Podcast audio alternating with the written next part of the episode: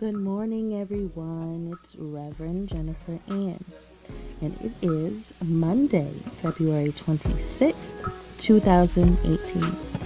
Sorry, I've been away for a few days. I was at my mother's house and I was switching phones, and I forgot my book with my passwords written down for my email in which I get my daily uh, devotionals and prayers to share with you guys. So I deeply, deeply apologize for that. But let's get started, and I hope that everyone has a wonderful day full of love and light. God bless.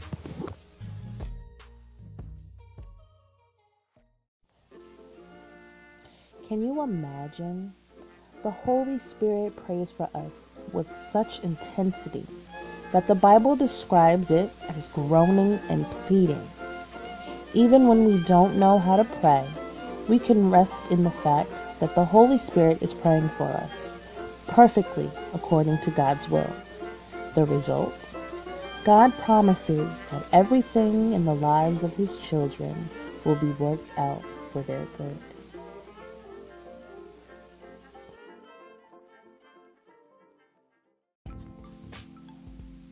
And the Holy Spirit helps us in our distress. For we don't even know what we should pray for, nor how we should pray. But the Holy Spirit prays for us with groanings that cannot be expressed in words. And the Father, who knows all hearts, knows what the Spirit is saying. For the Spirit pleads for us, believers, in harmony with God's own will. And we know that God causes everything to work together for the good of those who love God and are called according to his purpose for them.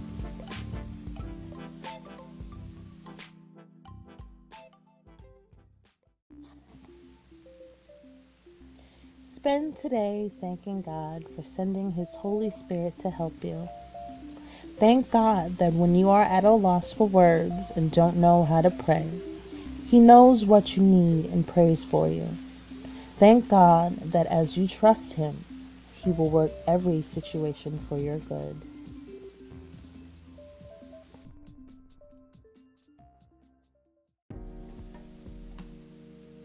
There is a children's story about a famous wood carver who would one day carve the figure of a little boy. It was a beautiful carving, and the man called it Pinocchio. He was proud of his work but there was no way the carving could love him in return. What would have happened if the carver had put a little talking machine inside the wooden boy? Maybe he could have made the little figure move and say, I love you. Would that have satisfied the carver? Would he have been thrilled and said, Now I know my carving loves me? No, because that would not be an expression of love. It would be only a mechanical phrase with no real feeling. The story says that somehow the wooden boy came alive. He had a mind of his own, and when he would say, I love you, it did thrill the carver. Why? Because the wooden boy wasn't forced to say it, he said it with love. We know the story is just a fable, but it gives us a little picture of how God felt when He made man. He made him beautifully and, most important, with the power to make his own choices. God made man, but not carved from a block of wood. How did He make him? What qualities did He put in man? In the last lesson, we studied some of the qualities of God and our attitude toward Him. Now let's look at how God made man and the responsibility he gave him.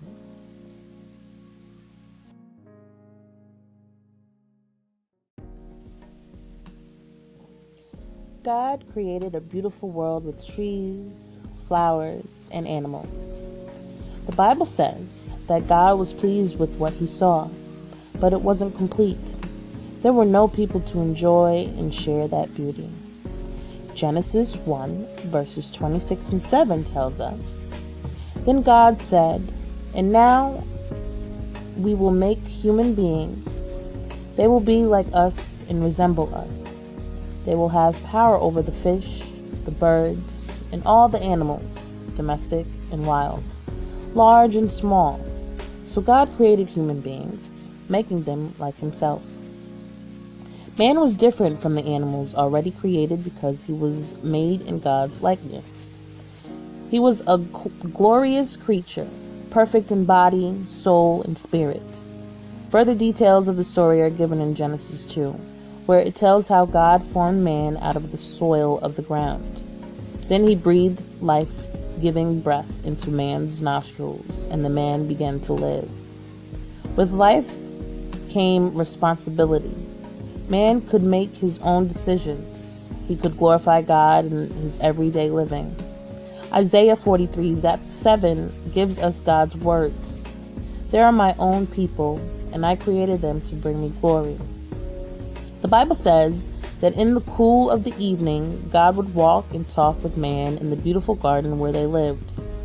God loved those first people, Adam and Eve, and wanted their perfect fellowship to continue forever. But he knew he could not, and it would not be perfect if it were forced. If Adam and Eve had no choice but to fellowship with him. Because God has the freedom to choose and he made man like himself, he gave man the freedom to decide whether that fellowship should continue as it had, unbroken and beautiful. Perhaps Adam and Eve would wanted to keep it that way, but they wanted some other things too. One day, they would come to a place of having to decide what they wanted most of all.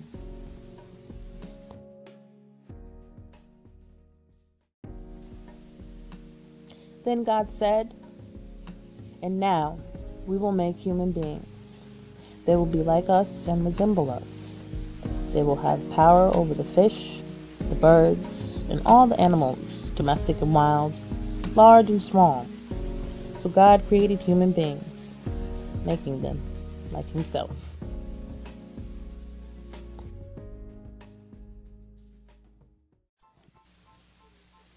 Whether you had a great dad or not so great dad, you can at least picture how a loving father acts toward his children. With love, compassion, and wisdom, he guides and corrects them, enabling them to live rich and full lives.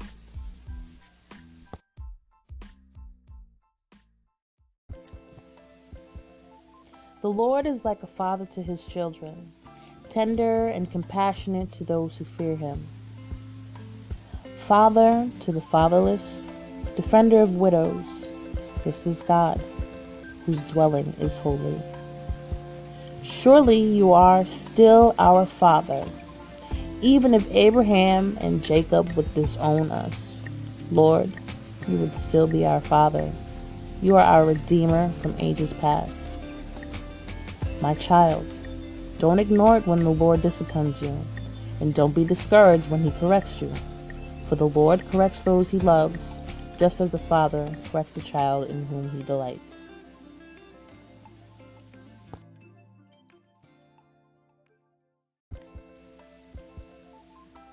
Don't worry about having enough food or drink or clothing. Why be like the pagans who are so deeply concerned about these things? Your Heavenly Father already knows all your needs, and He will give you all you need from day to day if you live for Him and make the kingdom of God your primary concern.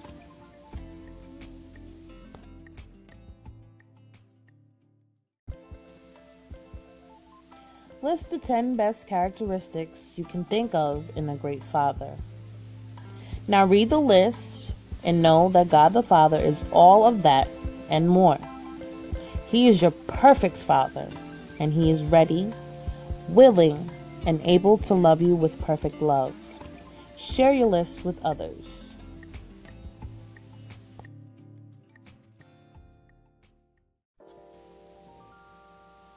The day had been ever so long. It was one of those days that you wish had not happened. Nothing had gone right.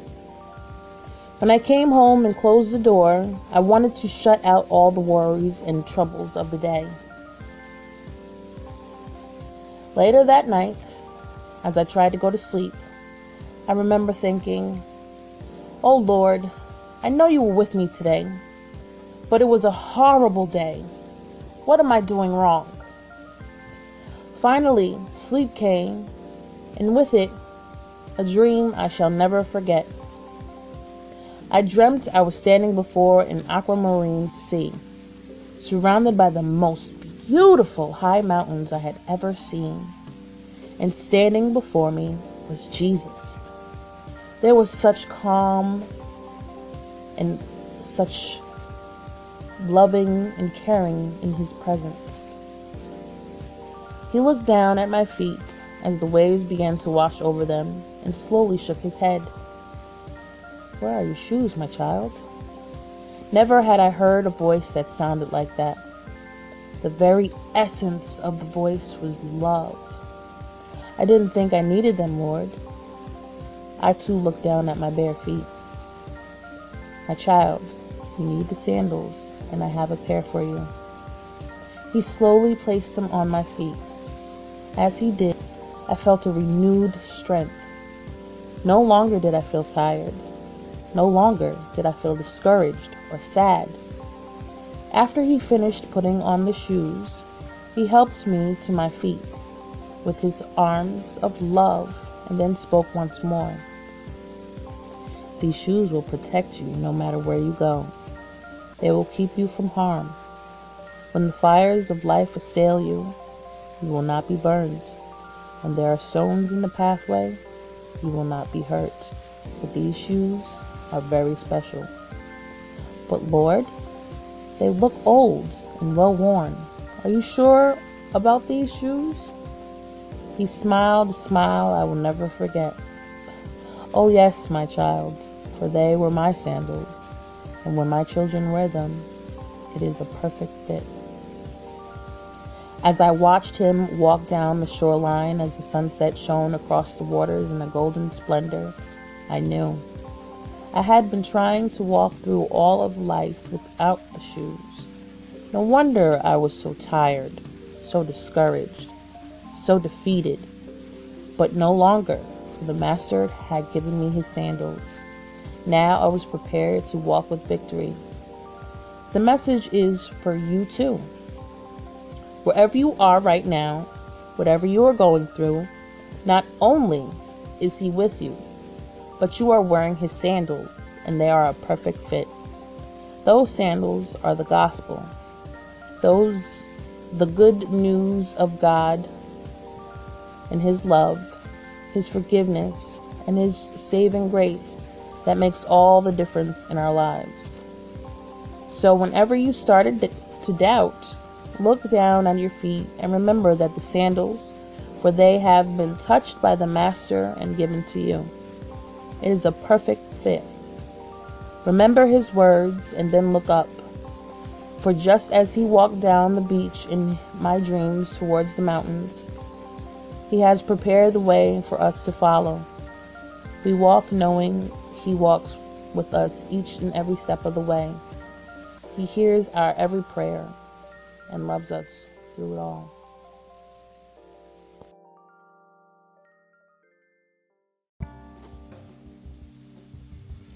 Well, I hope everyone enjoyed my readings today.